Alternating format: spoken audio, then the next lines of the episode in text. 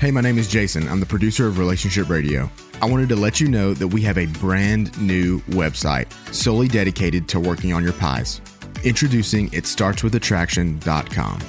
You can listen to every episode, learn about the pies, and sign up for our weekly newsletter. Go to itstartswithattraction.com. It starts with attraction, one word. Itstartswithattraction.com to get signed up today.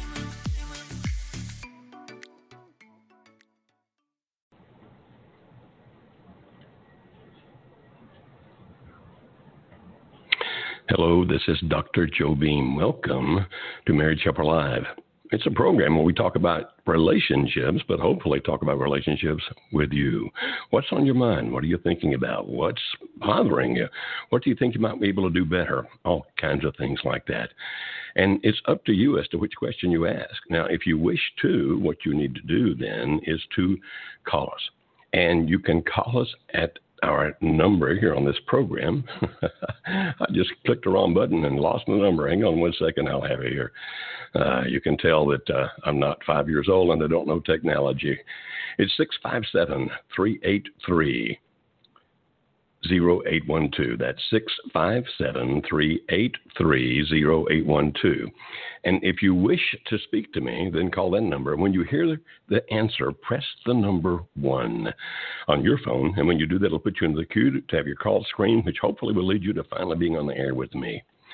We look forward to it and want to help you as best we possibly can. And so we're going to go ahead and start with a call right now from North Carolina. And we're going to go to Kevin in North Carolina. Hi, Kevin. How are you today? Good. How are you doing? I am rocking and bopping, my friend. How may I help you? Oh, I've got a question about the. Um, there's a guide on Marriage Helper called "Are You Controlling or Dominating?" Uh-huh. And that through that guide is how I figured out that I was controlling. Mm-hmm. And um, basically, it states in there that you, to give that to your wife at some point or to your spouse at some. And I was wanting to know, based on my circumstances, when would be a good time. Um, she, she left four months ago. There's no Mhm. affairs of any kind. Mhm. Um, when she, when she left, she told me that she was well. When she left, she said she was basically done and over with. But then when she found out that I was willing to work on it, for some reason she thought that I wasn't going to be willing to work on our marriage. Mhm. She said that she said that when she found out that I was willing to, that she was willing to. But since then, it's been all the only thing I get out of her is I'm not promising you anything, and she Mhm. doesn't say anything about. We're seeing individual counselors. She won't do anything as far as working on the marriage, Mhm. and. And so, when did she first make that comment? That she, uh, when she found out you'd be willing to work on it, how long ago was that? That was two days after she left. Okay, and that was four months ago, if I heard you correctly, right? Yes, Yes. four Okay. months ago today. hmm And when she left, did she give you a reason, or since she left either? Has she Uh, just given you a reason? She did. She would not then. Basically, it was because I. I mean, it was because I was controlling her and the things that I was doing. They just build up and build up to a point to where she Okay, basically and she actually said that. And she actually said that. She said that you're Um, controlling. She did not say that. She told me a bunch of like things. She was giving me individual things that I had done. hmm And those were things that you uh, understand then that she was in essence telling you that you were controlling. Is that correct? Right. Yeah. I mean, and then when I started reading that that guide, I mean, it Mhm. was like, holy cow, the, things that I've been doing. hmm So if she already believes that you're controlling, what advantage do you think there is to getting her to, to uh, complete that now? I, that's the thing. I didn't know if it would be an advantage to that. I mean, I didn't know. I was trying to find out if if I should give it to her. I mean, or if I should wait to give it to her later, or hmm And you guys, are you talking to each other at all? very little. I mean, it's just whenever we're swapping the kids back and forth, pretty much. hmm And in those conversations, is there any openness, any like a true conversation, or is it basically just business stuff like here's the kids and here's when you get them next? Uh, basically, I mean, there there has been a. I mean, this is a, most of the conversation I have to initiate. And like when we're swapping kids over, I ask her how her day's going, how her like. I mean, Mm-hmm. she was. She, I mean, the schools are out now, but I mean, her job is in, is within the school Right. system, and and, And I so would when ask you ask her how many kind of how. questions, did she answer uh, warmly, or was it just curt answers like that? Uh, I mean, we actually had breakfast together about a week and a half ago with me, Cool. her, and the kids. And I mean, we talked. I mean, and I was asking her about what her plans are for next Mhm. year. I mean, So- and she was. Okay, so the conversation went well, right? Yeah, I thought so, but I mean, there was. okay. Well, I don't know who else we would ask to interpret that because you're the one that's talking to her, not us. But here's my here's my suggestion, Kevin. Here's what I recommend that you do. Now, you of course have to make your own decision, but it may be that you could find some value in this, if indeed you can have conversations that are comfortable. In other words, do not do what I'm about to suggest. Do not do what I'm about to suggest if you think that in any way she's going to react negatively. And if you do start to do it and she starts acting negatively, then stop. And here is what I would recommend then if you can communicate. Say to her, you know, I've been looking for around some things, trying to become a better person on my own. I'm not going to give you the exact wording here, just the idea, Kevin. I've been looking around at things, trying to become a better person on my own. I found these people, and they had a document about controlling, and I looked at that little thing in there, the questions that you rate, and by golly, I can see some things about myself. Would you do me a favor? If I gave that to you, would you honestly rate it? Because I'm trying to learn more about me because I don't want to be that way. Now, if you do that, Kevin, do it just that way. I'm asking you to do it for me. Don't tell her you're doing it so you can make things better, so you can put the marriage back together. My recommendation is that's a conversation a little later. Right now, the conversation is, you know, I'm beginning to see, I'm beginning to understand, I'm beginning to grasp how I've been treating you. And I'm just asking you to, you to help me understand it better.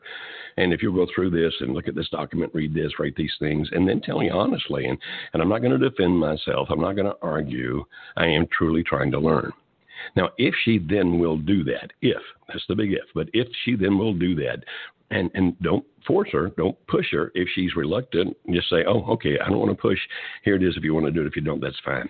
But if she indeed does do it, then in that next conversation, when she's giving you the answers, like, well, yes, Kevin, this is applicable, this applies to you, this is what you did, then then you can lead into a little bit deeper conversation by saying, you know, I can see that now. If indeed you can, don't lie. I can see that now. How how should I do that differently in the future in my life? In other words, not how should I do that differently in the future with you, because if you do that, it's kind of saying, uh, okay, you, you're going to have to help me get back together with you. We should not, not be ready for that. If indeed she is ready for that, if she is, then it could be, okay, help me understand how I can do that better in the future with you. If she's not that far along yet, then how can this help me in the future? Because I don't want to be that way anymore. And hopefully that leads into more conversations where she becomes more open, becomes more vulnerable to you, if you will. And in the process of doing that, hopefully, hopefully in the process of doing that, that's when you start getting into those deeper and deeper and better conversations. So that's my recommendation, friend. You do whatever you think is best. Okay, it's whatever you think is best, but that's how I would do it, and you make a decision for yourself. And by the way, I hope I'm I'm glad that what we had online helped you learn about yourself. And now we're going to go over to Arizona, and we're going to speak to Claire. Hi, Claire. How are you? Hey, Dr. Beam, I'm doing good. How are you? I am rocking and bopping, my friend. How may I help you today? Okay, so I'm going to try to be super concise because um, I babble, so I've got this down for you. So, uh, my husband and I are in the middle of a divorce. Um, he filed for divorce in December after he left. Um, he was having an affair with a coworker. Um, they live together now. They've lived together since the day he moved out. We attended your workshop in Nashville the weekend before Christmas, and it was amazing. That was wow, man. I mean, if it's not going to eventually one day save our marriage, it changed me for sure. Um, Hmm. so we currently are in the process of finally the courts have opened back up. The divorce is now moving forward, and things Hmm. have turned ugly. Like Um, we really didn't have much communication the last few months other than just business related stuff. We have a four year old. Um, and our four year old, we've been sharing custody half and half. It, that would not be my preference, but in the state of Arizona, that's kind of the default setting. Is. Dad gets half, mom gets half, unless it's absolutely dire straits that one parent shouldn't Right. have a child. Right. So, which Right. is frustrating, but I do believe that he is a good dad. I just think that this is an unfortunate situation. So the Mhm. girlfriend slash coworker slash affair partner is so so so so controlling. I mean, like holy smokes! Like I Hmm. can't speak to my husband without her around. She Oh, has to be grief. around if I'm going to speak to him. Um, so that is super frustrating, and I think I know the answer to this, but I kind of just need a little bit of reassurance here that like this is pretty par for the course in terms of if you have a super controlling affair partner who's definitely pushing the divorce, that things are probably going to get ugly. Would that be expected that the divorce process gets ugly? hmm Yeah, it could Do I be. hang on tight and just kind of kind of just hold, hold on to hope. Is there hope that things could i mean i know you say that like divorce doesn't mean that it's the end that people get remarried all the time. You got remarried you know and you do tell about how Mhm. it was an ugly process for you and alice through the divorce. And so i Mhm. kind of just hold on to that like okay maybe maybe it can still be okay one day. He is very blind to everything. Her parents are super involved. Her parents? Her parents and her parents also actually work with the both of them at the same company Is that not wild? How old is this woman? uh she's 23 And how old is your and husband? he's 29 29 Okay, and mama and daddy want her to marry him, apparently. Want her him to, Oh, to divorce yeah. you to marry them. and Okay, they mom and dad sound have like- full custody of the kid Full custody of the kids.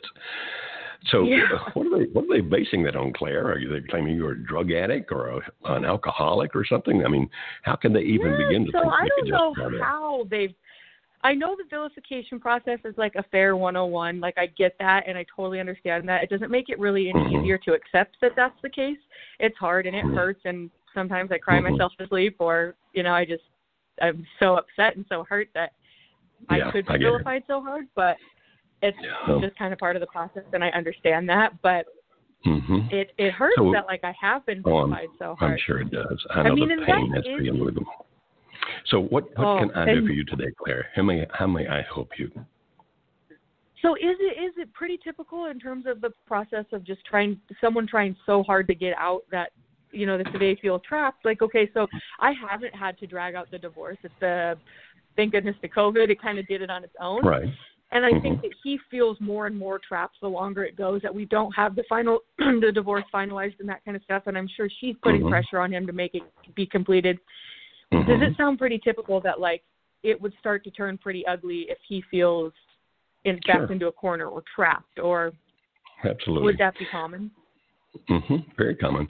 You know, when people feel that they don't have control, it, it can lead to all kinds of things. It can lead to depression. It can lead to anxiety. It can lead to rage. It can lead to a ton of different things when people feel controlled. And the interesting thing here is what I'm hearing, and of course, you know, Claire can only go by what you're saying here, but what I'm hearing is she's the one that's making the pressure occur.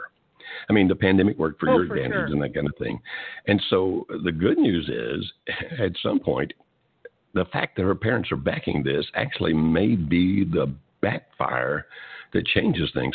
Because is your husband one of these kind of people that just wants to be controlled, lets people control him, or is he stronger and have more of a backbone than that?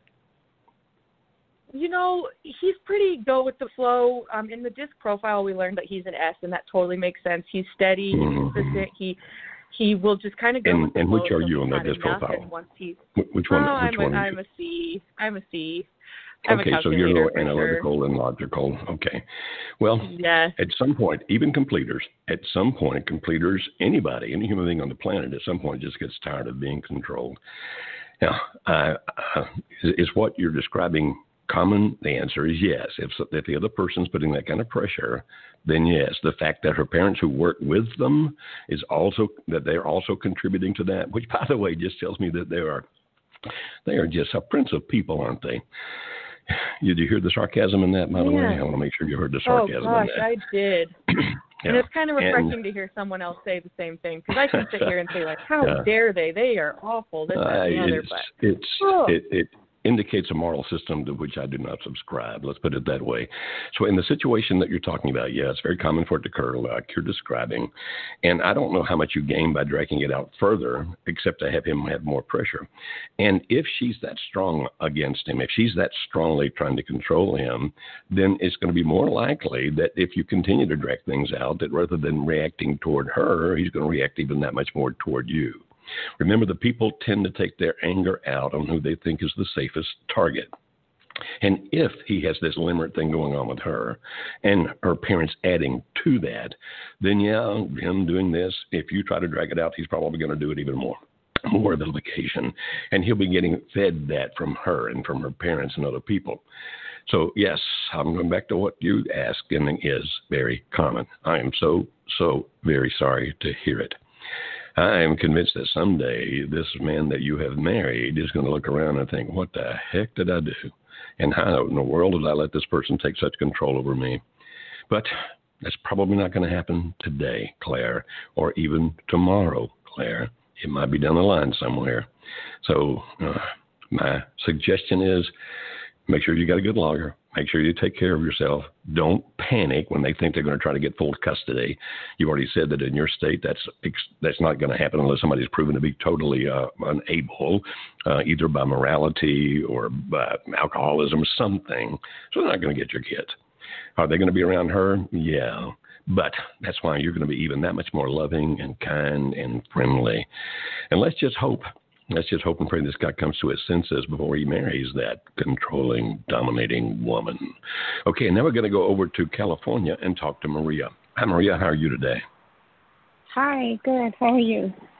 I am rocking and bopping. How may I help you, my friend? um, I am calling um, to to see if you can help me.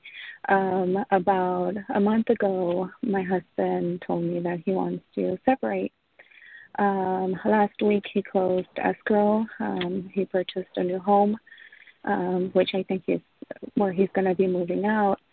Um, he did tell me that he wants to let our daughter know that he's going to be moving out, mm-hmm. but I don't want to. Um, mm-hmm. I think it's too soon to let her know. How old is your daughter? Uh, she's eleven. Eleven. How mature is your um, daughter? I want to say mature enough to maybe understand because mm-hmm. she has friends in school that they that she their parents also separated. Mm-hmm. Um, and if you, if so you didn't have conversation, so if you didn't have this conversation okay. with your daughter and your husband moves away, isn't she going to be asking questions? Um, I think so. I think she will ask questions. Okay. Um, and, and I understand why, why you don't want to tell her. I do get that. I understand why you don't want to tell her. But it sounds like, Maria, and if I'm wrong, I'm wrong. So please, please don't think I'm trying to be judgmental. I'm just going to tell you what it sounds like.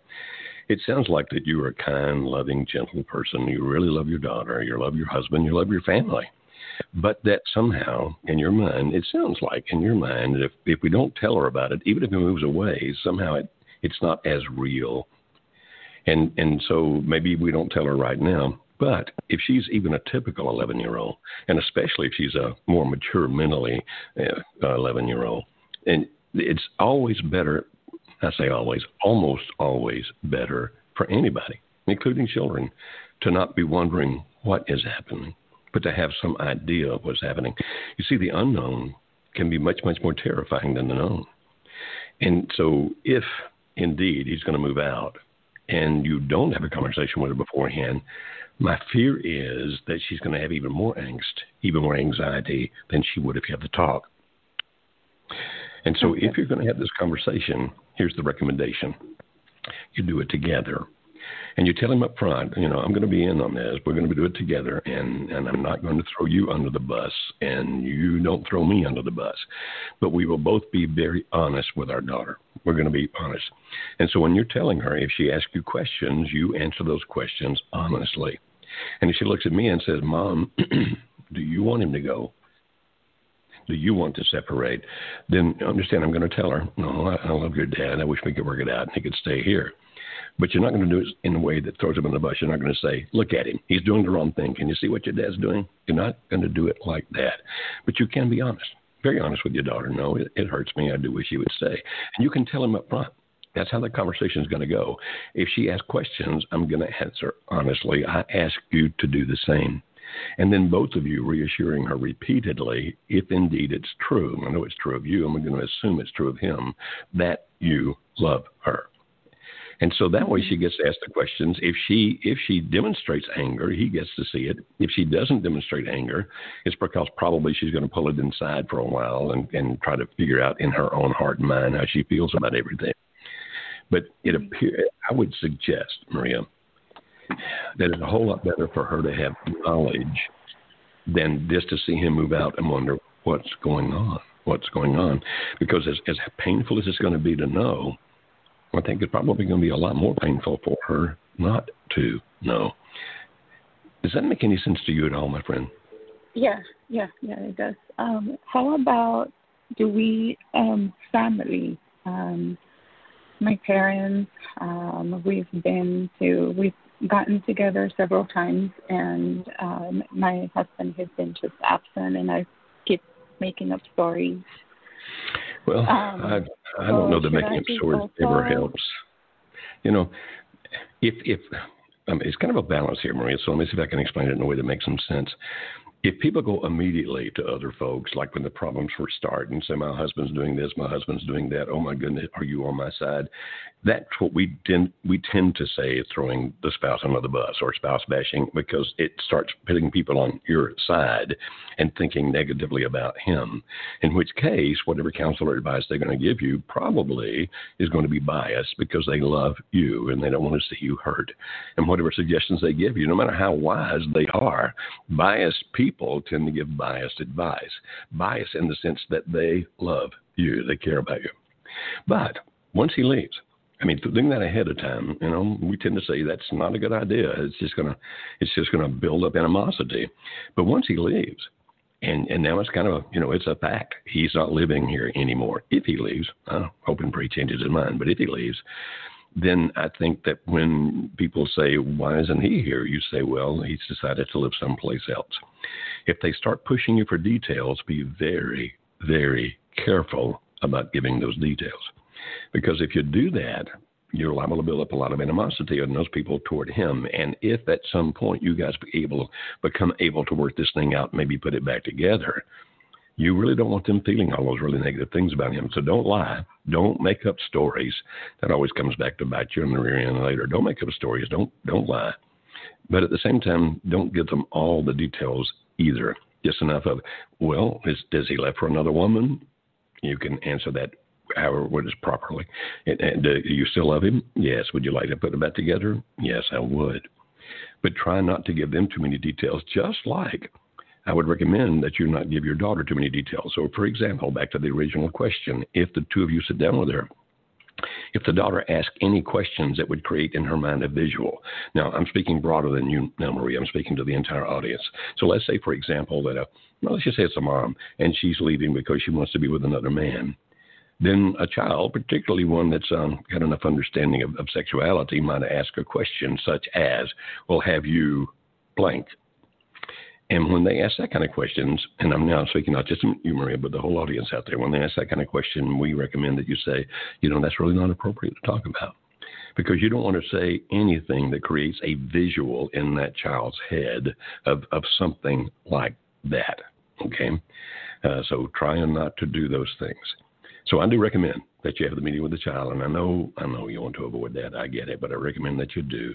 And then if he indeed does leave, um, I'm recommending that yes, you know, as appropriate, tell your family, don't lie for him. And now we're going to go over to Colorado, and we're going to talk to Chris over there. Hi, Chris. How are you today? Good, doctor. How are you?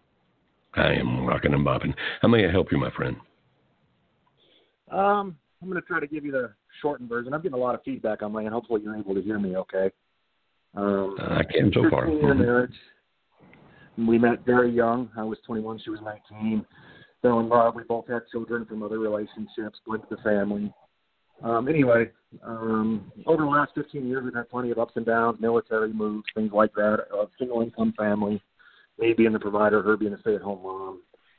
um, our anniversary, 15 year anniversary, was about two months ago. The night before, she basically told me, not basically, she called me in the room and told me, I don't want to celebrate our anniversary tomorrow. I know we have gifts, but I just want out. I want a divorce. Um, and just being totally transparent, doctor. Um, over the last five years, her entire family, my her brothers, her sister, uh, her mom and dad, they all fell into drugs Hmm. heavily. She lost all of them, either one one or two, one from death, and then the rest just to the streets. We ended up Hmm. adopting our niece and nephew uh, full Hmm. time. They have a lot of trauma and therapy, things like that. Just Mhm. and uh, during that same time, I got very controlling. She was pulling away. I Mhm. felt like there was another man. I made her feel like not good. Her Mhm. words were trapped, controlled, imprisoned, terrified, bullied, tortured, and being, you know, being more self-aware now and doing a lot of reading and trying to work on my pies. She's right, um, and really it came to a point about a month ago. She went to go see a friend of hers that she's known for about 20 years. Immediately went to a physical place for the night. She came home. She was in bed for two days. Lied about it for a couple weeks, but I just knew something was wrong. Mhm. And, um, she basically just did it. Just did it. Month. I know you did it, um, and I basically clean, came clean after. Chris, you're you're breaking up on me now, my friend. I'm I'm I'm losing you, so I'm I'm not hearing what you're saying right now. Uh, Oh, can you maybe hold the phone closer or something? I lost the last 30 seconds there. Basically, uh, can you hear me now? Yeah, I can now. hmm She she basically had a one night stand with a longtime friend. Mhm. She regretted it. She lied about it. Eventually came clean. hmm No passion. It was just a check in the box because she knows that I had cheated on her, and she's known for years, and I never openly admitted it. And I walked her through it that when we first got married and I was away at school, I had hmm been unfaithful in the first year of our marriage a handful of times, and I carried it with me all those Okay. years. But So how are things right now? Are you guys still living together? Yes, we are. She's at her sister's right now, house sitting for ten days hmm with the kiddos. She took them with Mhm. her. Uh, I'm just And having so- a hard time controlling myself, being positive. We have good interaction Controlling here and yourself. there. Okay, you're breaking up on me again. And what I'm hearing you say is that you have a hard time controlling yourself when it comes to your anger. Is that what you were saying? My anger wasn't an issue. No, now it's just about the panic and coming from a desperate place. You are. You're about to panic. You're coming from a desperate place. Is that what I'm hearing you say? Yes, push behaviors, and I'm really trying hard. But um, I, Yeah. I wanted to get into your course, doctor, and um, I'm, I'm usually a very successful man, six-figure Mhm. income, and and uh, I'm broke as a joke right now. But I'm just Hmm. I'm hoping you might be able to help me out, even with like an IOU. I'm good for it.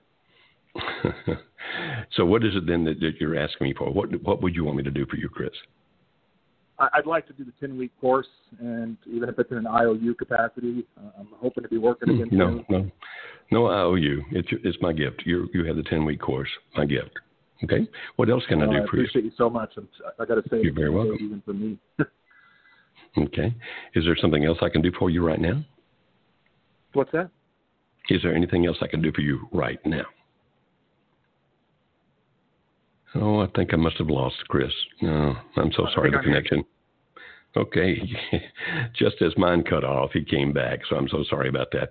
Chris, we're writing down your telephone number. One of our team will be calling you right away, and and it's my gift to you. You will get the the 10 week course as my gift. So don't worry about any IOUs or things like that. It's for you.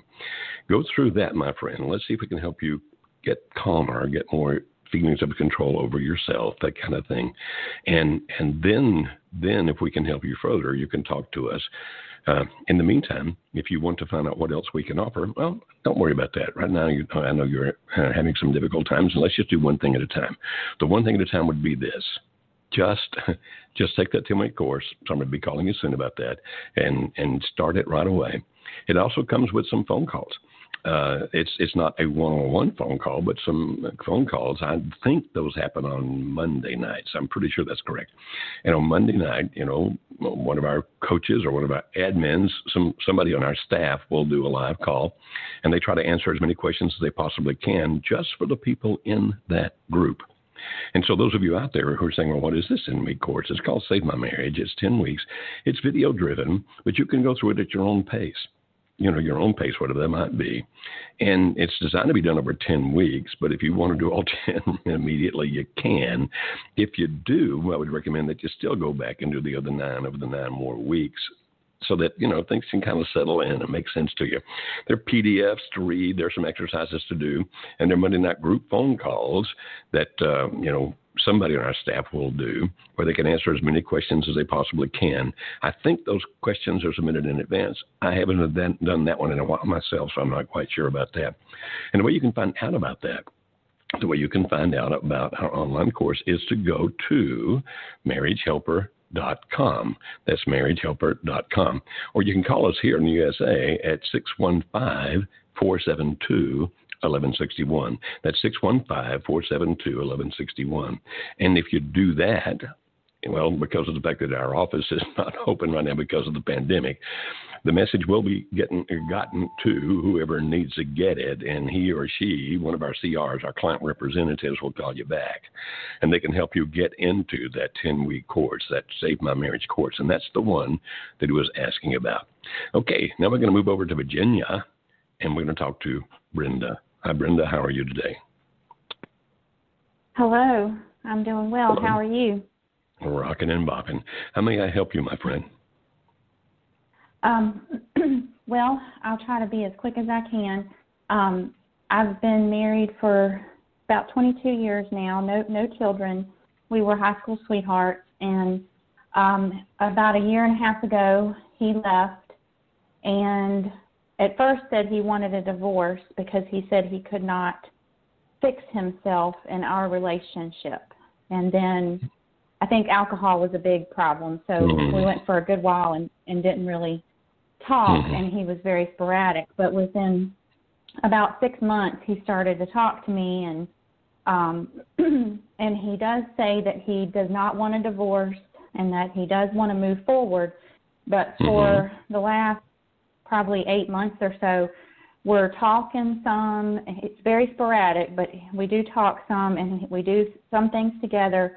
But he is still um, kind of non-responsive many times, and I and I don't know sometimes if that's the alcohol or mm-hmm. I think he's mm-hmm. got some emotional problems he's dealing with, maybe maybe mm-hmm. even PTSD, but I'm not sure.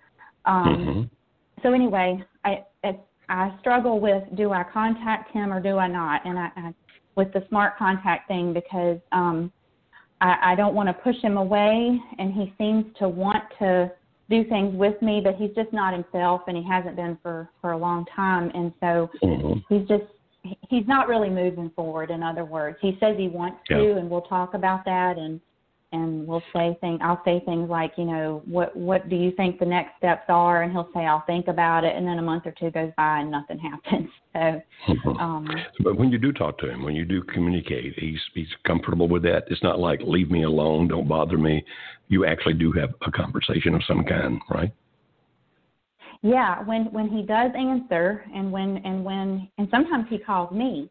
And sometimes mm-hmm. we'll have lengthy conversations. So they're they're good in that response in that regard. Okay. He doesn't he doesn't say don't call me, which is good. That's why I'm. Saying, Do you have by any chance, uh, Brenda? Do you have our Smart Contact toolkit by any chance?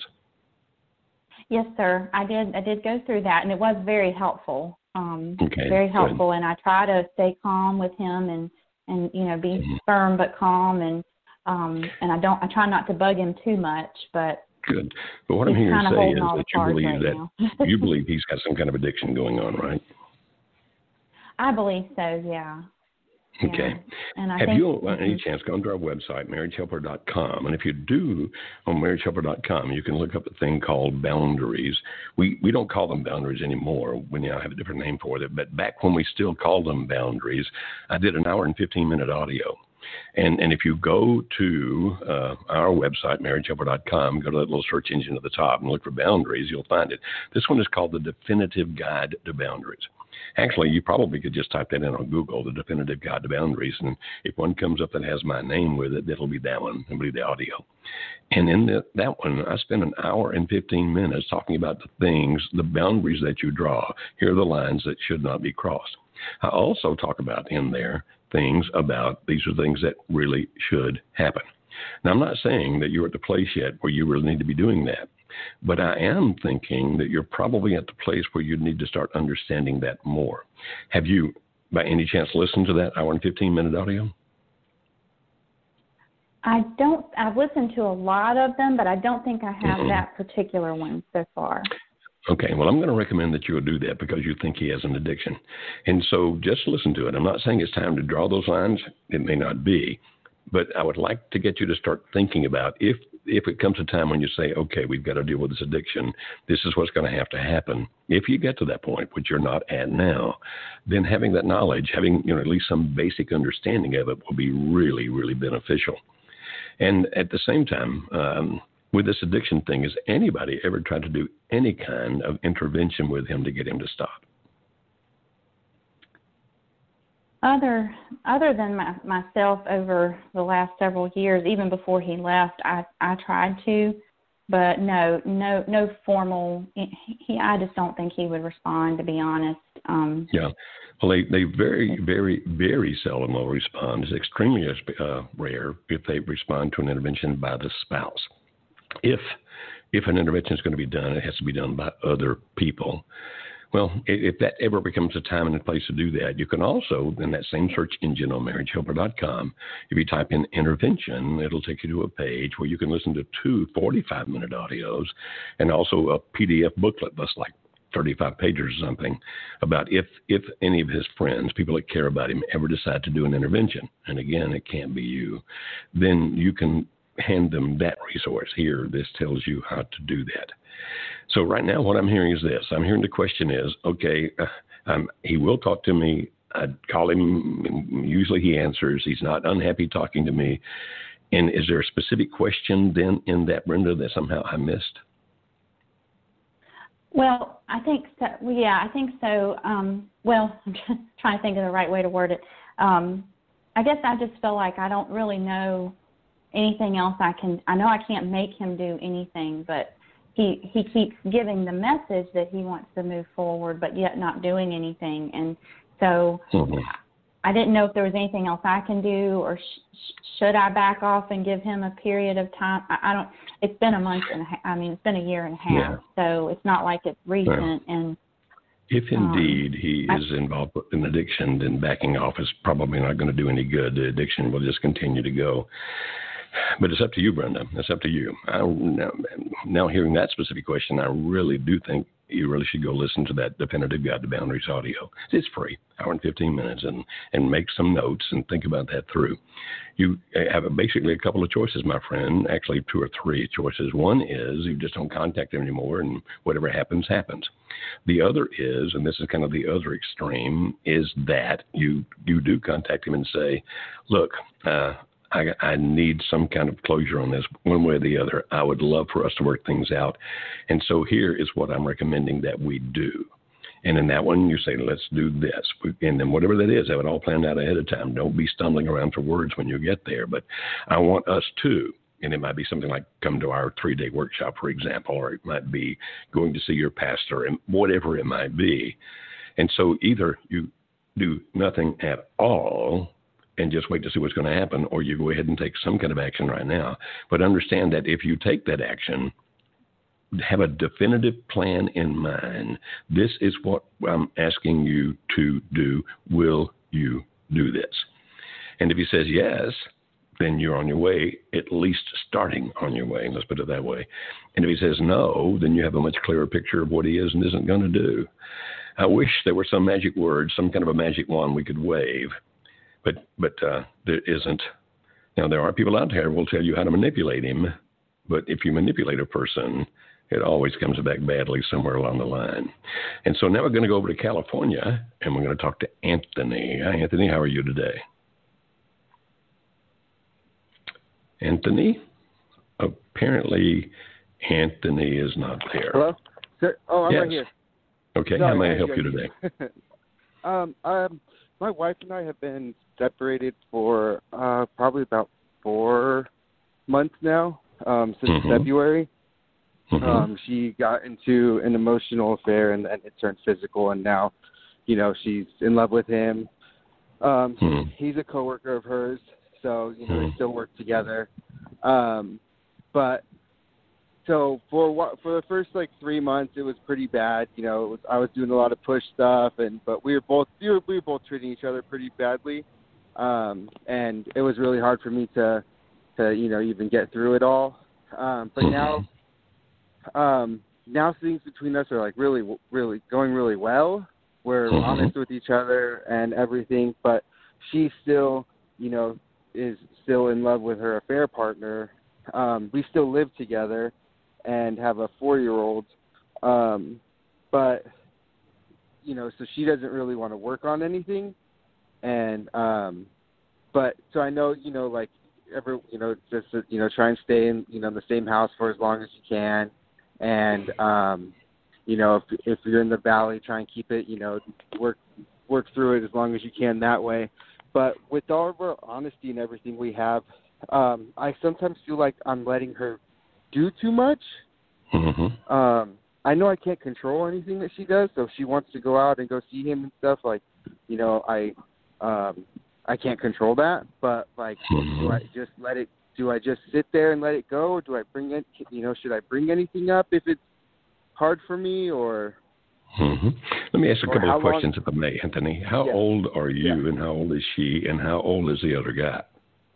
I'm 32, she's 30 and he's 30. Okay. And how long has she been involved with him, as far as you know? Um, probably um, emotionally, they started hanging out and stuff outside of work. Probably about, I would say, um, November, maybe even October was when they started hanging out outside of work as friends. I think it got emotional in December, and then it got physical in February. Okay. So we're talking about well less than a year, even from the, when they first started hanging out, what, seven or eight months, something like that, nine. Yeah. So this makes it relatively, relatively new. And another question, how long have you been married? Um, we just came uh, just over two years now. Two, Just two over years two years now. Okay. Now, let me explain some things about the valley. Not for you, Anthony, because apparently you already know. So give me a couple of uh, minutes here to explain the valley to all the other people out there around the world listening to this thing. When we talk about the valley, what we're talking about is this it's when your spouse is in a situation where he or she, and in this case with Anthony, it's his wife, so it's she, doesn't feel like that they have to make a decision. In other words, I've got a relationship with my spouse, but I've also got a relationship with this other person. Now, the relationship with the spouse might not be like the one with the other person. I mean, there may be different kinds of relationships, like Anthony just described. She's more emotionally connected with the other guy than she is with Anthony, but Anthony says things are going well. We're making some progress. I don't know if he said that. I'll ask in a minute if it's making progress. But a person in the valley, a person in the valley is a person who feels that he or she does not have to make a decision, doesn't have to change anything right now. And so the description is okay, they have the best of both worlds in a sense. She gets to live with Anthony, be around her child. Apparently, there are some things that go uh, advantages, of course, of living in that same house with your kid. I mean, like you've got your own furniture, your own bed, you've got you know all kinds of things going on. And so when we talk about the valley, we recommend this. It's always, as always, it's your decision. But we talk about it this way: if you are truly making progress in your relationship, then there can be value in allowing the valley to continue for a while. Because of the fact that if, if they're moving toward you, drawing the line in the sand, putting up the boundary, as people call it, we call them a stop. Putting up a stop can make the other person actually choose to go away from you. And so, if progress is being made and they're coming toward you, you still love them, you still want to make the relationship work, and progress is being made, then it makes sense to allow somebody to stay in the valley for a while. Now, you say, well, at what point do I pull the plug? At what point do I say I'm not going to accept that anymore? Well, it really comes down to you. And, and what I'm about to describe is more of an art than a science. But it kind of works like this if it starts doing damage to you, or to anybody else who really matters in this situation, like, for example, the child. If it starts doing damage to the child, or even if it starts doing damage to your spouse who's in the valley, if it starts doing damage physically, in other words, you begin to have problems with your health. Uh, you begin to get migraines. Um, your immune system gets compromised, and you find you're getting sick all the time. Any kind of a health thing that's being, uh, if not a direct at least a pretty close indirect result of the stress that you're living under. And we're not talking about pain. We're talking about damage. It hurts when you're in a situation like this, no matter what. So it's not when you say it hurts, it's when it's doing damage. And so it's doing damage physically or intellectually. What does that mean? I, I can't think. I, I'm having trouble keeping my job. I find that when I'm doing certain tasks, I get distracted, like I might be driving, and I get to thinking about this, and the next thing I know, I'm in, I'm swerving over into the other lane, and I have to jerk the car back. Intellectually, my mind is locked in on this so much that I'm not functioning well in life, either at work or in the task that I do. Emotionally, well, okay, are you becoming depressed? Not just mildly depressed, but you know, moderately, even clinically depressed. Are you finding yourself weeping all of the time? I mean, or, or you find yourself angry and yelling at other people and treating other people badly? Damage that's happening to you either physically, intellectually, emotionally, or spiritually having to do with your beliefs and values. That you find yourself now in your hurt and your anger being damaged by your own, or in, in relationship to, I should say, your own beliefs and values. You start doing things that you would have thought were wrong before. But now you're doing those things and, and you begin to change. You begin to become a different person because you're living a different lifestyle. If any of those things happen, we say, you know, it sounds like it's time to stop that valley. It's time not to let this happen anymore. And again, not just to you, but to any children involved, even your other your spouse, the one that's in the valley. That's when it's time to pull the plug. That's when it's time to say to the other person, this cannot continue as it is. So when Anthony talks about the valley, that's what he's talking about. So Anthony, now I'm going to come back and ask you a question. Are you guys uh, making progress? So um, that was one thing I wanted to bring up too. Is is I you know is if to see if this is you know actual progress. I think that it is um, that we are. We you know um, we we talk we still talk every day. She'll you know she'll text me. You know we still live together so we still talk every day about our you know about our son. And then um and then but we still you know this weekend we went we spent the whole saturday with the three of us. Um and then sunday morning we went you know we did our usual you know we did grocery shopping and things like that. Okay so you feel like that you're having almost a normal relationship except for the fact that she's emotionally connected to this other guy. That's what i'm hearing you yeah. say correct and yeah, and so okay. I still get so like last week she had a breakthrough where she you know she did open up like almost gave me a break and talked about some things. And even on Saturday um Saturday we were walking out of this event that we went to the three of us and you know okay. something came up about the three of us and she kind of broke okay. down. She didn't say anything but I could see her you know upset um, right. kind of but, like but you guys I can see that she in your estimation then you're making progress. That's what I'm hearing you say. That's what I think so yeah Okay. But, All right. So if, if, that's the case, if you're making progress, then here's what I would recommend. If you can tolerate it for a while longer and you're making progress, it might be a good thing to do. Let me give you the pros and the cons. Because of the fact that she's so early into this relationship, I mean, it's just a few months, it means that it's not likely to end immediately. It's probably going to take a little while for it to be over with. So it would be kind of thinking in the long game, the long term here, Anthony. Not like, okay, if, if we if I continue to make progress here, then it's going to be over by next Thursday. That kind of thing's not going to work. But if you can continue with this and she's making progress towards you, that's excellent. Does it mean that she necessarily at some point is going to leave the guy and come back to you? No, not necessarily, but it certainly does increase the likelihood and possibility that that's going to happen. Now, you might need to draw a couple of boundaries there, for example. Now, I don't know all your situations, so I'm talking to the big group again. It's like, for example, let's say, uh, and this is not Anthony's case, but I'm just trying to illustrate here for people. Let's say in a situation such as Anthony's, that she's coming home at 3 a.m. on Saturday morning and she's been drinking heavily. At that point, he might actually say to her, okay, here's a stop that has to happen. You can, I'm, I'm happy that you live here. I'm happy that we can go to breakfast together. I'm happy that we can talk to each other, but I, I don't think I can cope with you coming home drunk at 3 a.m. in the morning. And that's when you would make some kind of a stop. A stop is a safeguard that offers protection, STOP, safeguard that offers protection. And in that case, it would be protection for her. Like that's not healthy. That's not good for you. You're liable to get in a car wreck. You're liable to hurt somebody else or hurt you. And so there could be that even with progress being made and without drawing the line in the sand that says make a make a choice, you're not going to live in the valley anymore. Pick him or pick me. there still might be some intermediate ground where that if there's something that really needs to be dealt with, if there's something that really needs to be dealt with, then then in that case you might make a stop. And again, I'll refer to something I referred to earlier. If you go to our, our website, marriagehelper.com, look for the definitive guide to boundaries. Now, we don't call them boundaries anymore, but we did back when I made that hour and 15 minute audio. It'll explain a lot about how to do those things. And then we're going to go to Pennsylvania and we're going to talk to Sean. How are you today? Hi, Dr. Joe. Hello. Thank you for taking my call. You're very welcome. How may I help you, my friend?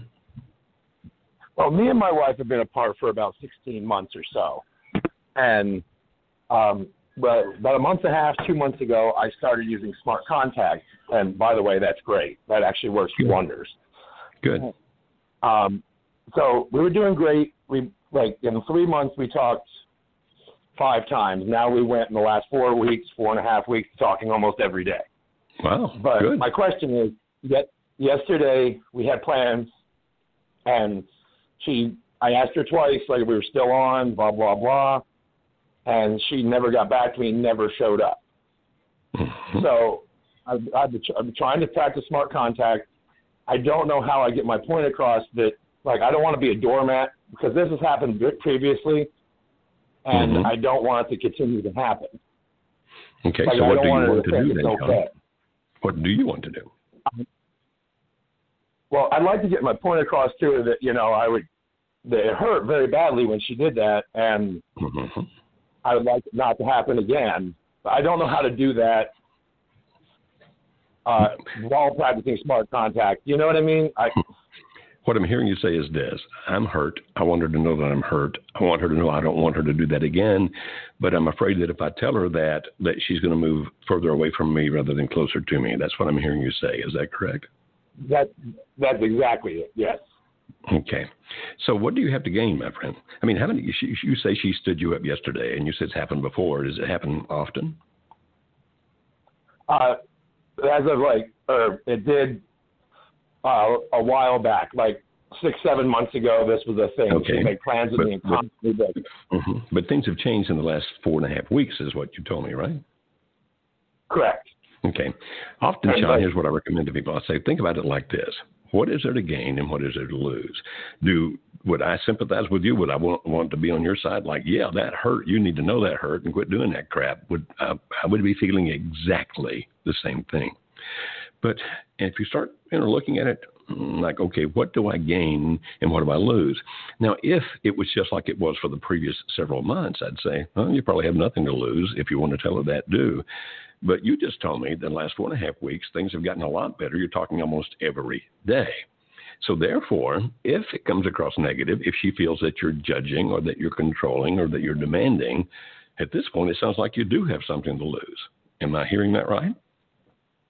Yes, yes, you're hearing that very much. And I don't know why I couldn't come up with that on my own, but I didn't. hey, buddy, when you're in the middle of it, trust me, it's it's it's difficult to see in, in different eyes when you're right in the middle of it. And uh, so don't don't beat yourself up. You sound like a pretty smart guy to me. You would have figured it out eventually. But my recommendation here is this. Okay, at this point, Mm, let it go. Let me give you a couple of ideas about that. When people start making progress back toward their spouse, like you've been talking nearly every day for the last four and a half weeks, sometimes all of a sudden mm-hmm. they just get scared. Sometimes, sometimes the the one, particularly the one who left, sometimes they just get scared. Like, oh my goodness, what am I doing? Is this really what I want? And so my interpretation of her not showing up would not necessarily be that something terrible is happening. Of course, I don't know, and you don't either. I'd be thinking more of the fact that, mm, okay, she might just hit a little fear point there, and we don't want to make that worse. And so if you hit a little fear point there, just you know, contacting her saying, hey, I just want to make sure you're okay. Uh, you didn't show up, that's fine. Just want to make sure you're all right. Something gentle, something easy, something light. You really do get the message across that, hey, it hurt. She'll hear that.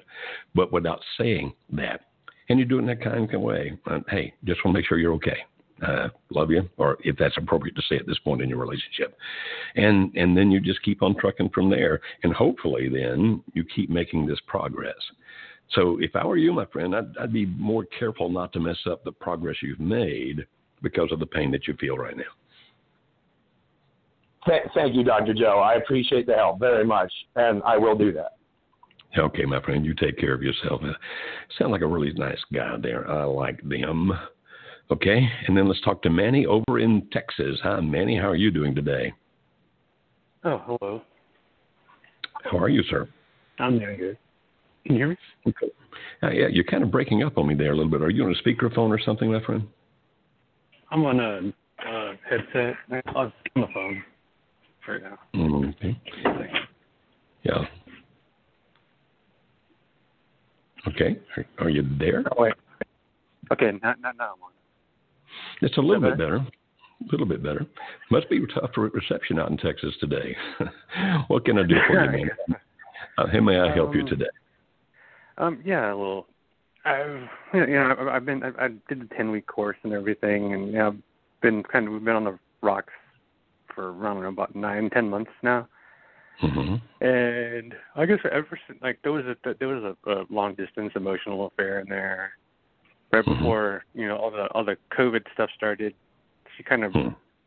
it seems like she broke that off because she kind of changed her. uh I think so. I don't I don't know for sure, but it, it just seems like she hasn't talked about or hasn't. It, it, she's been different, yeah. Mm-hmm. And uh I mean, the only re- re- reason I know is because I had snooped in the past, but I haven't. I've been not doing that because you know I've learned that's the wrong thing to do. Mm-hmm. And it's just like now things seem to be getting better, and you know over the past like month or so, it's getting you know things seem to be getting back to normal, but there's still like this emotional disc not really emotional disconnect. The emotional stuff's mm-hmm. kind of starting to get there, but there it's, she still seems like physically distant, you know? Mm-hmm. Right. Yeah. I mean, that's So- only for the last Mhm. couple of months. So yeah, Okay. I mean, there- there was some you know intimacy in that area, you know, a couple months ago, Mhm. but it's you know been a while. It just and it would just seem Mhm. it would be when she would start drinking that that would happen. I see. Okay. So how may I and I'm just.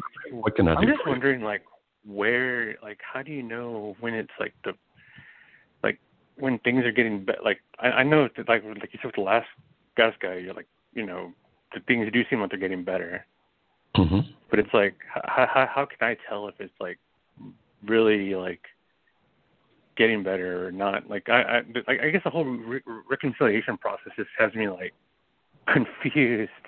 hmm Well, the reconciliation process is somewhat confusing, my friend. It really is because so Yeah, many emotions are involved, you know, on the parts of both people.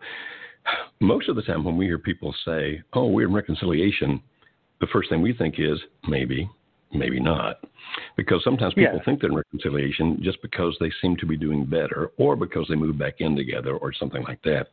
Reconciliation, people tend to think, uh, Manny, it's like diving into the deep end of the pool and swimming. But diving into the deep end of the pool when you're not quite sure how to swim can be the most dangerous thing in the world. So we talk about reconciliation more like this rather than diving into the deep end of the pool, it's like wading in from the shallow end, which means that sometimes it's two steps forward, two steps back, four steps to the right, two steps to the left. You're headed toward the place you want to be, but it's a process, and it's definitely a process. And there are a lot of things that need to be talked about. Now, as far as you know, does your wife want to be with you? She seems like it. I mean, she said that she's like, I guess. Okay, back so in she March, said she said. Well, back in March, Mhm. she said that she wanted to work. She wanted to like she wanted to work on things, and she wanted to Mm-hmm. because I had talked to her about um marriage counseling like months ago, like, and Mhm. she kind of said she wanted to see somebody, but and then it was months before months months you know until last week she said last week I think she said she she needed the the number for her insurance so she could call like to see someone individually Mm-hmm. like for, for just for herself so I mean Mm-hmm. It seems like she's moving in that direction I know it takes time for someone to want to do that if they don't do it because I've been I've been going ever since like October to to Mhm. you know a counseling Gotcha. just individually Okay. All right. Well, the thing about reconciliation is this. Like I said, it's a process. Uh, I hate to tell people this because I don't have it ready. I, I am working on a video series that is about how to reconcile, and it'll have PDFs with it and the whole nine yards. It's probably going to be four, five hours of videos and half hour blocks. And it's for a couple yeah. to sit down and work through step by step by step by step. And in this, this system that I'm teaching people to use reconciliation, there are actually five steps, but you don't make a commitment to reconcile until step four. There are a whole lot of other things you work through first. Now, I wish I could tell you that you could call and get that from us right now. We're probably at least six, if not eight weeks away from that thing being ready. And so that's why I feel badly. I'm telling you about it when we don't have it right now. But reconciliation yeah. really is a process. And so here's what I'm going to do, Manny. Uh, well, uh, our crew will jot down your number. When that thing is ready, I'm going to have one mm-hmm. of our folks call you. And if at that point she is willing to work through that series with you, I'll give it to you. But that's the criteria. Okay. First, first of all, I've got to finish it. that's the first criteria. and and the second one is you uh, when they call you, you have to say yes. She's willing. We can work through it together. Both of us are willing to do that. Yeah. And if that's the case, then when that thing's ready, I will give it to you for you two to work through to see if you can figure out how to reconcile. How about that? That's that's wonderful. I really appreciate that. Well, you're very welcome. I wish I had it ready for you today, my friend.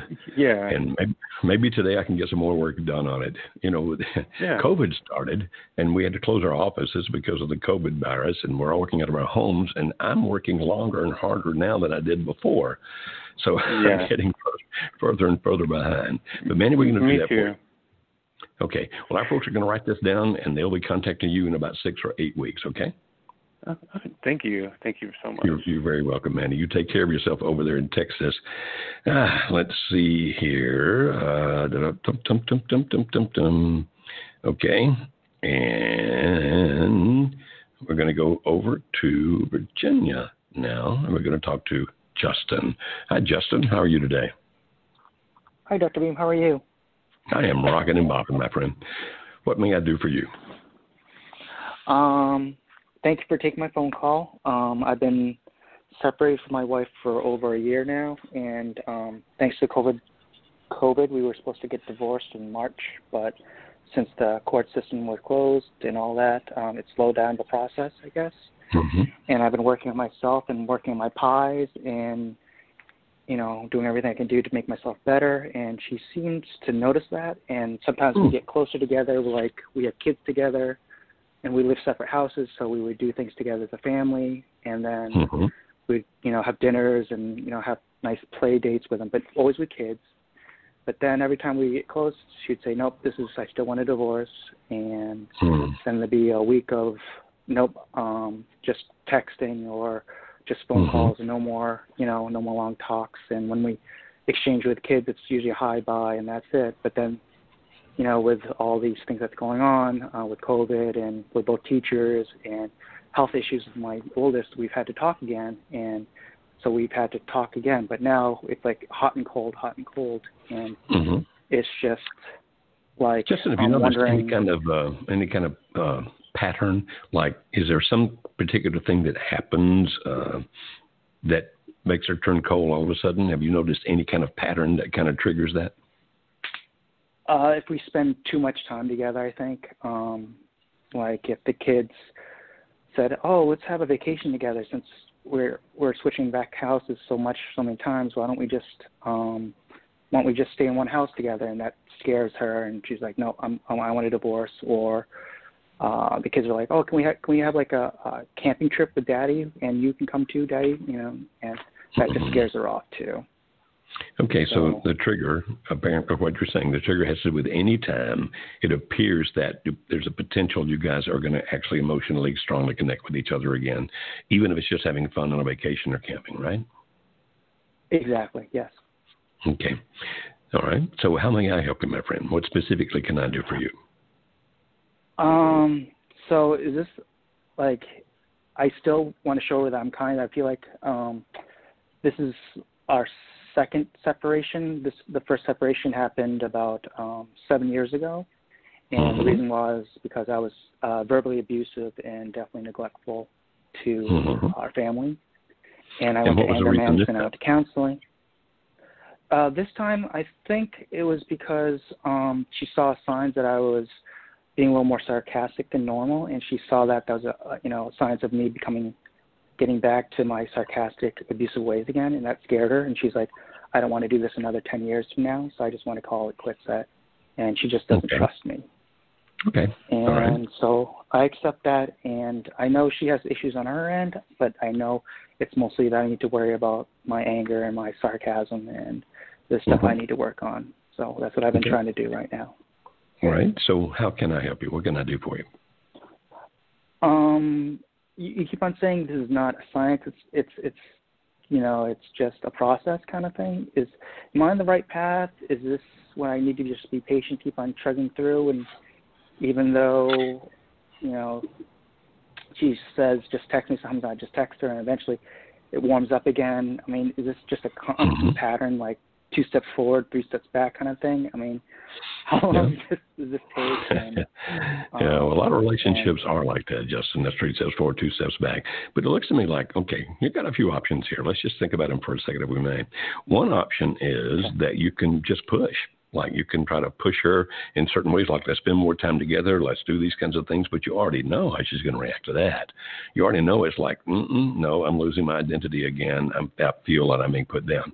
If you look at the three primary motivations that lead people to want a divorce, uh, the most common motivations for people wanting a divorce is I don't feel like you love me. I don't feel like you like me. I don't feel like you respect me. And what you're describing here is a person or your wife who felt that she was disrespected. That's what you described. I'm just going by what you said. And if she felt disrespected, then she probably also felt disliked. Like you don't really like me. If you really like me, you wouldn't be using that sarcasm and that kind of thing. You see, sarcasm is a part of what uh, John Gottman, the great marriage guru when it comes to research, calls the four horsemen of the apocalypse. Basically, he says that if when you're doing that kind of thing, it, it puts the other person down tremendously. And they found that if you just stop doing those behaviors, just stop doing those behaviors, things can get better from that. And so uh, you'll have to find the strength within you somewhere, my friend, and the wisdom to know when you're doing that kind of thing and to stop. Stop. One of my friends once told somebody, he said, Here's what you need to do get a little piece of paper about the size of a business card. You're going to write one word on it, laminate it, and put it in your pocket. And every, every so often, actually, two words, two words on it. And every once in a while, you're going to reach in your pocket, pull it out, and look at it to remind yourself. And the two words you put on there are shut up. Because sometimes just our talking, what we say, how we say it, becomes a big difficulty. So, my recommendation, my friend, is this if you can stop those kind of behaviors altogether and don't push her. As a matter of fact, when the kids start pushing her, and you know that she's going to pull away some when they start saying, let's all go camping together and dad go with us, if you're hearing that, and that's the time you speak up and say, man, that would be so much fun. But you know what? I think probably that's not the best time right now. So that she hears you saying, no, wait a minute. I'm going to respect you. I'm going to back off. I'm not going to put you in a situation where you feel like you have to pull away from me. You say, well, wait a minute. Then I'm, I'm helping her move further away from me. Mm-mm. What you're actually doing is taking away the pushes. You're taking away the pushes. Even the push comes from the kids saying, let's spend more time together. You help modify that so that she can feel comfortable like, oh, okay, he's protecting my emotions. He's protecting what I think and what I feel. And you can do that. You sound like an intelligent guy. You can do that. And whatever you do, man, when you find yourself getting back into that sarcastic thing or controlling or dominating or anything that leads her to feel disrespected, change that behavior immediately as soon as you recognize you're doing it. And if you watch her, you'll pretty well know when you're doing it. Just watch her with a keen eye. And if you see any kind of negative reaction, think, oh, oh, that's it. That's it. I need to stop right now. I need to back off of that. Because the way you're describing it, she's not going to even consider the possibility of coming back until she feels completely and totally respected by you and doesn't have to live in fear that you're going to treat her disrespectfully. And I'm not saying you're a bad guy, man. I'm not trying to beat you up. I'm just speaking back to what you just said. And then we're going to go over here to Florida. Now, I'm not quite sure how to pronounce this name. Is it is it Kalani? It's Kaylani. Kalani. So I got close. okay, Kalani. How may, how may I how, how may I help you today? What may I do for you? Hi. So, um, my husband um sat me down and told me that he wanted a divorce um almost a month ago now. Mm-hmm. Um, at first, it was um, he tried to talk to me about it. He was very emotional. Um, we were able to have open communication. I told him I didn't want to say anything at the time. Like I just wanted him to be able to say everything he wanted to say, and I didn't. Want, I specifically said to him, I don't want to. I want. I don't want you to think that I'm trying to manipulate you or anything like that. So Mm-hmm. that went down good that day. Then the next day, we tried to chat again, and it kind of exploded. And then, like, we talked after, and he said, "Well, it's just, you know, um, our passion is gone." And if you know, he held my face, and he was like, "You know, like, let's, you know, we just gotta find the passion." I can, I, I had a, a child about six years ago. Uh, let me ask you a question, Yeah. Kalani, if I may. What is what is what do you understand him to be saying or meaning when he says the passion is gone? How are you interpreting that? What do you think he's saying? so our our intimacy of like how um you know just I, I guess like leaving the bathroom door open or stuff like that like that that allure was gone and um that's what I was at and also I I took it also as me physically and my confidence because I'm not where I'm at or want to be right now Okay. physically. Okay, not wanting to be like what? I'm, I'm missing something here, Kalani, so help me.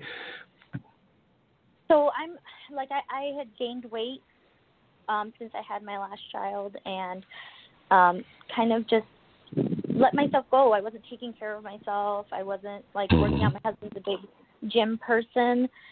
So for him like that would be sharing time together. So I wasn't involved in that. Um, I would start things and not finish them. And, you know, now since this all happened, I've been reflecting on myself and I just know, like, I just kind of checked out on myself.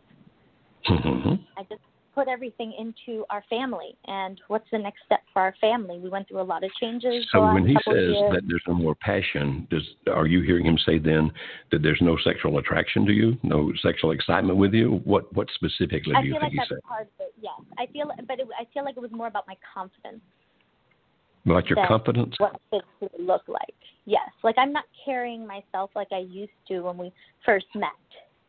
Okay, Like, so I- something in the marriage that he had been wear. used to, that he liked, is now missing. Mhm. Correct? Yes. Like I, I Okay. used to like not restrict what I would wear. I would, you know, I, I don't know, just Mhm. like it's not about the weight. It was about like that. I felt like I couldn't do things because of my weight. Okay. So what is it I can do for you? How can I help you? So basically, at that point, um, he moved out about three weeks ago. He tried to stay in the house for a week, but he didn't like that I was. I would try to talk to him toward the end of the night, and like just because it just felt weird not to talk. And um, so he left. I pushed. I basically pushed him away in that way, and it was a whole pleading and begging situation for me. And Mhm. since then, he's been out of the house. He has. Okay. So so what going it I can do for you? How can I help you? So I'm basically trying to figure out if ask counseling at this point is a push because I tried to ask him for counseling and I said basically that I would do a contested divorce in order for a judge to decide for us to go to counseling. And he basically said at that point that okay, I guess we're we're not even friends then. And since Okay. then it's just been business items. Okay. So what I'm hearing you say is that when he didn't agree to do what you wanted him to do, you threatened him. You basically said, "Okay, I can make you go to counseling, and what I'm going to do is I'm going to go to the judge. We're going to do it that way, and the judge is going to make you do it." When you have a person that's already pulling away from you, already pulling away from you, and we'll come back and talk about that in just a moment, and then you ask them to do something and they say no, and then you threaten them. Oh, well, you may say no, but it's going to happen because I'm going to do this and this and this and make it happen. Then what would you expect the other person to do? You certainly don't expect them to go, oh, wow, I love you even more because you're dominating and controlling me. I feel manipulated, and that's just exciting and wonderful. That's not how they feel. When people feel that you're going to do something to control and dominate them, then you know, they typically pull further away and say, I don't want to be a friend. So at this point in the situation you just described, you're saying, is asking him for counseling a push? Obviously, I do not know him. Therefore, I cannot tell you how he will react. But based on the descriptions you just gave, I'm guessing that in all likelihood, it probably will be. Now, again, I don't know him. I can't say for sure, but it probably will be. your husband actually went through a sense of loss. Because what you described there, and, and please don't hear this as beating you up. I don't mean that at all. But, you know, I always talk straight. I always tell people the truth. Okay? You became a different human being, not just because you changed size, but because your confidence changed, your behaviors changed, that kind of thing. I can understand struggling with weight after uh, having a child. I struggle with weight, and I've never been pregnant. I've never delivered a child, and I know how tough a thing that can be to do. But but what I heard you say was not just that you gained weight, but that you changed. You didn't have the confidence you had before. You wouldn't dress the way you would before. You wouldn't do the things you would do before, etc. And and he has now lost something. Now, I'm not saying that marriage should be built on sex or sexuality or sexiness, but it is definitely an important part of marriage because there's research that's been out there for decades and all kinds of different research projects that come to the same conclusion that marital satisfaction and sexual satisfaction rise and fall together. And so if the sexual satisfaction decreases, then so does the marital satisfaction. And can a marriage exist where there's little to no passion? The answer is yes. Can it be a good marriage? Yes, if if both parties are happy with that level of passion. But if one of them wants more passion, and passion here is not just about sex, it's about that closeness, that intimacy, that openness, that transparency, all those kinds of things. Well, let me say it this way. This is different. The passion I'm talking about now is a craving for oneness. Let's put it that way. A craving for oneness. And if either spouse wants more of that and the other spouse is not reciprocating with that, then they tend to start pulling away from that spouse.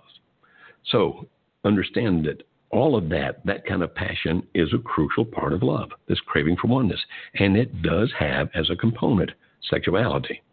And sexuality is not necessarily based on size, now, if if you become if a person, I'm not saying you, Kalana, but if a person becomes obese, then it'll definitely affect their sex drive and their sexuality and everything else. Just like any other health problem will affect your sex drive and all those other kind of things. And don't think I'm trying to put down people that are obese. I struggle with my weight all the time. I'm just saying that a lot of factors going on here.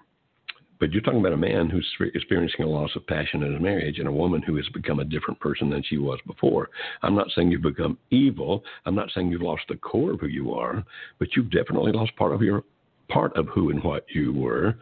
And so my recommendation would be if you want to have a shot at putting this back together, which is your choice. I mean, you don't have to do anything if you don't want to. But if you really want to try to put it back together, we'll see if you can bring that person back to life the one that you were before. If that means losing weight, fine. But if it just means getting your confidence back, if it just means, well, I'm becoming redundant now. I hope that you hear what I'm talking about. All right, now we're going to go to the great country of Canada. And we're going to talk to Samantha up there. Hi, Samantha. How are you today? Hi, Dr. Beam. How are you? I am rocking and bopping. How, how's everything up there in the great north? Uh, it's wonderful. It's a beautiful, sunny day, and yeah, it's hmm. uh, great weather. And our government has been doing wonderful things with COVID in terms of keeping things under control. So, wonderful. Yeah, that's, that's great. Um, I'm so happy that I got Canada is one of my Canada is one of my favorite countries. USA, of course. I'm, I'm a loyal American citizen, but I love Canada and I love Australia. I also love Australia, which is also part of that UK kingdom kind of thing. So, yeah, ah, love to talk to people from Canada. So, how may I help you today, my friend? Aw, thank you. Um, well, uh, just a bit of background. Um, been married for 11 years. Mm-hmm. Um, together for 15. Uh, two beautiful daughters, and um, I'm going to speak to where I feel I missed the mark in our marriage for a lot of years when our kids were young. I definitely put my focus and attention on them, on our home, on um, you know working, taking care of the kids, taking care of the home, and absolutely um, neglected my husband emotionally and Mm-hmm. physically, and um, you know that caused a disconnect. Uh, and ultimately, I didn't know at the time, but found out a year ago that he got involved with an ex girlfriend from university who is also married with two children. Um, Mhm. I'm sure it started as talking friends and then evolved to emotional, um, and that's the point that I found out that I believe it was still just an emotional affair at that point. Um, Mm-hmm. When I found out, of course, I did, as everyone does, everything wrong. Um, found Marriage Helper, signed up for the course, and uh, that was in last August. So decided that I wasn't going to do any snooping or, well, I mean, there was absolutely push behaviors that happened, but um, I was very aware and conscious in trying not to allow this to happen, working on myself, um, a lot of prayer, and um, I knew that they were still in contact. Um, it seemed even that them initially, I think it was more of a text and phone um, relationship, but I noticed at the beginning of this year that uh, although I wasn't snooping, things got revealed to me that they were spending time together. Um, I didn't ever confront him with it because I felt like I wanted to put effort into our marriage and continue working on myself. Um, when Okay. COVID hit and we were all kind of isolated, things things were good. I'm not. We're at a point where things are okay. Mhm. Like So, so if how you can came into our home, what you would I think, you? okay, so I ultimately a few weeks ago, I also did some coaching calls, um, and I knew that at some point I had to address the fact that this was affair was continuing. Um, So I did. Um, I didn't give him an ultimatum. I just laid out what I knew, um, and that I wanted to work on our marriage. I didn't feel that him continuing on in an affair was productive to us working on our marriage, and Mhm. I, you know, asked him to go to the workshop, which he actually agreed Okay. to. So we're still in the process of figuring that out. However, Good. um, his response to me was that he has never wanted a divorce. He doesn't want one in the future. He's not staying Mhm. with me because of the kids. Um, he wants to work on our marriage. He wants to grow together, but he wants to continue. Um, she's his best friend. They have a very Mhm. passionate, like open, honest, intimate relationship, Yeah. and he wants to continue having sex with her. And I was I didn't respond because obviously it was way too emotional for me to hear that. Um, And I just told him that I need some time to process, navigate um, Okay. my response, and that I I'm Okay. I, So I how how- I'm what can I continuing do for you? to try and work on the marriage. I would just I don't know how to respond. Like I our the other uh, piece of the puzzle is that unfortunately our daughters overheard a conversation we had last year, so they know. Mm-hmm.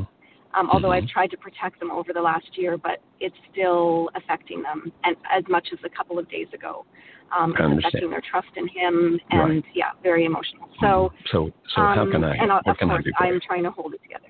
So I don't know how to address his request for you know working on our marriage yet staying in the affair, which is it, it's not an option. I, I don't want that. Um, Mhm. I don't. That's not a marriage to, to me. Mhm. Um, so I don't want to give him an ultimatum, but I don't know how to respond. Okay. Well, sometimes, you know, what people call ultimatums, we would call a stop. That's a safeguard that offers protection. If you don't want to do this, you certainly don't have to. I mean, even if you think he's a good man doing a bad thing, even if you still love him dearly, even if your daughter still love him dearly, it does not necessarily mean that you need to tolerate what he's doing. Then we talk about a thing called the valley. We even talked about it earlier in this program, and, and you might want to go back and listen to that later. You can get to these programs later on YouTube, I believe it is. As a matter of fact, everybody out there, if you go to youtube.com slash marriage helper, all one word, marriage helper, we have hundreds and hundreds of videos over there. And I'm pretty sure that these get posted on there as well, all of these calls. And so I would recommend that you go to our website, marriagehelper.com, and type in that little search engine at the top, type in a definitive guide to boundaries, or just type in the word boundaries. You're looking for an hour and 15 minute video, I'm sorry, audio, an hour and 15 minute audio that I did about how to set those boundaries.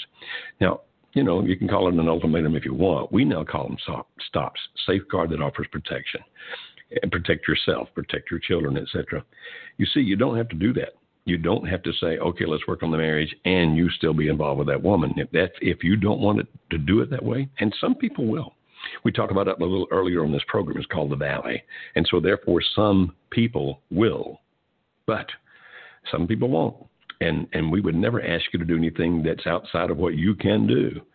And if you're not going to do it that way, then you can go look at it. So it's not an ultimatum so much as it's setting a boundary, which we now call a stop. And you can say to him something like this I understand you want to continue to be involved with her. I understand the great emotions that are tied to that, but I need you to understand I can't do that. And so, therefore, if you want to work on the marriage, that's great. And if, if if I were doing this to my wife, I would say, so here's a suggestion. Here's something we can do right now, and whatever that might be. Okay, if if you don't have a specific suggestion, it still kind of winds up being in limbo back there. And as part of that, it means that you have to stop having contact with her. If he says, okay, I'm not going to do that, I'm not going to stop having contact with her. Once you listen to that audio, you'll understand more about this, but that's when you will have to bring about a consequence, not because you're trying to punish him, that's not your goal, but to let him know I'm serious about the boundaries that I set. My heart breaks for you. My heart breaks for your children. I do hope you find a way to work through this. And now we're going to go to the Philippines. Hi, Jose. How are you today? Hi, Dr. Beam. Thank you very much for taking my call. Um, You're very welcome. Well, uh, the reason for my call uh, is that I've been, me and my wife, I actually are separated right now, uh, mm-hmm. even though we see each other every day. Um, it was because of, uh, I was unfaithful to her. Um, we we've been together. We were we've been married for ten years. Uh, together mm-hmm. for 19 mm-hmm. So and and it seems like um, she is very uh, doesn't trust me at all, and and I I know I caused a lot of pain I've, I've I've hurt her in the most awful way ever that she would deserve. Um, so I wanted to know how can uh, I've done so many things to try to gain her trust. Um, we try to have conversations. We try to uh, be intimate at points, but then it seems that this I thought that maybe with this with the COVID now we would come closer since we're you know we're home, but mm-hmm. um, it it uh, it seems like it took us apart. It separated us, and well, we haven't been living together for the past two and a half years because after she found out of my about my affair, then mm-hmm. she moved out of the house, and mm-hmm. I completely understand her. Um, and she doesn't seem like she wants to come back home. I think until she feels safe. Um, mm-hmm and I and I I wanted to know how can I make her see that I I'm trying to do the best that I can that and for her to see that I'm a, a different person. Um, I know she she uh, I have lied to her uh, after the affair about other things. I haven't been honest and truthful to her and I know that's mm-hmm. why she still feels this way. She still feels that uh, I'm not I'm not I'm not a safe person. And right now we're at a point that she's not talking to me. She's not mm-hmm. interacting with me. Even just mm-hmm. for our kids, we have two kids together. So I right. wanted to know what else can I do? What else can I? Uh, how else can I prove myself to her? Okay. Uh, I'm I, I started doing individual counseling already uh, because she mm-hmm. wouldn't join me. so I said, right. you know what, it's okay. I, I have I'll work mm-hmm. on myself. Uh, if you want to join later, then hopefully you will. Um, well, so. Jose, first of all, my heart breaks for you, my friend. And and I know that uh, because you're calling from the Philippines, that it's a very different time of day there for you than it is for us here. So uh, you're either up very late or up very early. I know that. And I can appreciate the fact that you love your wife. I know, I know that you're sorry for what you did. And the fact that you lied afterwards is kind of par for the course. It doesn't make it right. It doesn't make it good, but it's pretty typical that, that people during an affair will lie and people after the affair will lie. And that does a great deal of damage, as you know. Now, one thing you said, let me, and I'm, I don't think you probably meant it the way you said it, but let me just react to how you said it anyway. You said, How can I make her see? You can't. You can't make anybody do anything. And that probably was just a semantic thing and probably not what you're trying to say. You want her to see that you're penitent, that you're sorry. You want her to see that you're a different man, that you love her, that you want to make things right. a couple of things you're going to need here, my friend. One is you're going to need a tremendous amount of patience because of the fact that this uh, this hurt she feels, this distrust that she has, is not going to heal itself overnight, and uh, in all likelihood, people around her who know about the affair are probably feeding her a bunch of junk in terms of, well, you can never trust Jose again. You can't trust a man who does that, et cetera, et cetera, et cetera. And so she's probably getting a lot of bad advice. And so the first thing then is patience. The second thing is consistency. Jose, become that man that you know you can be, should be, and want to be, and you live that as consistently as you can. Now, I know you're thinking, but wait a minute, she's not talking to me now. I'm not having any contact with her. There'll be people in your world, I'm assuming, there'll be people in your world that interact with you who also interact with her. And by your consistently becoming the best Jose you can be, physically, intellectually, emotionally, spiritually, like we talk about when we talk about the pies, if you do that, at some point, what you're hoping for is that somebody communicates that to her. Hey, Jose's become a better man. Jose is doing, you know, et cetera, et cetera. Now, don't try to set that up. don't get one of your friends. What I need you to do is go tell my wife how much better I'm doing. If you do that, it's going to backfire on you. So don't do that. But you, Jose, just be patient. Understand the great pain she feels, and that there's not anything you can do immediately that's going to fix this. So be that man, that good man, that Jose you want to be, and live it consistently. And over time, over time, what we hope for is that she will hear about that, and then you will have some interactions where she'll begin to see that. That's what I hope for you, my friend. Thank you guys all being with us for the last 90 minutes. We're now out of time and we'll begin next Monday. Thank you, and may life be wonderful for you.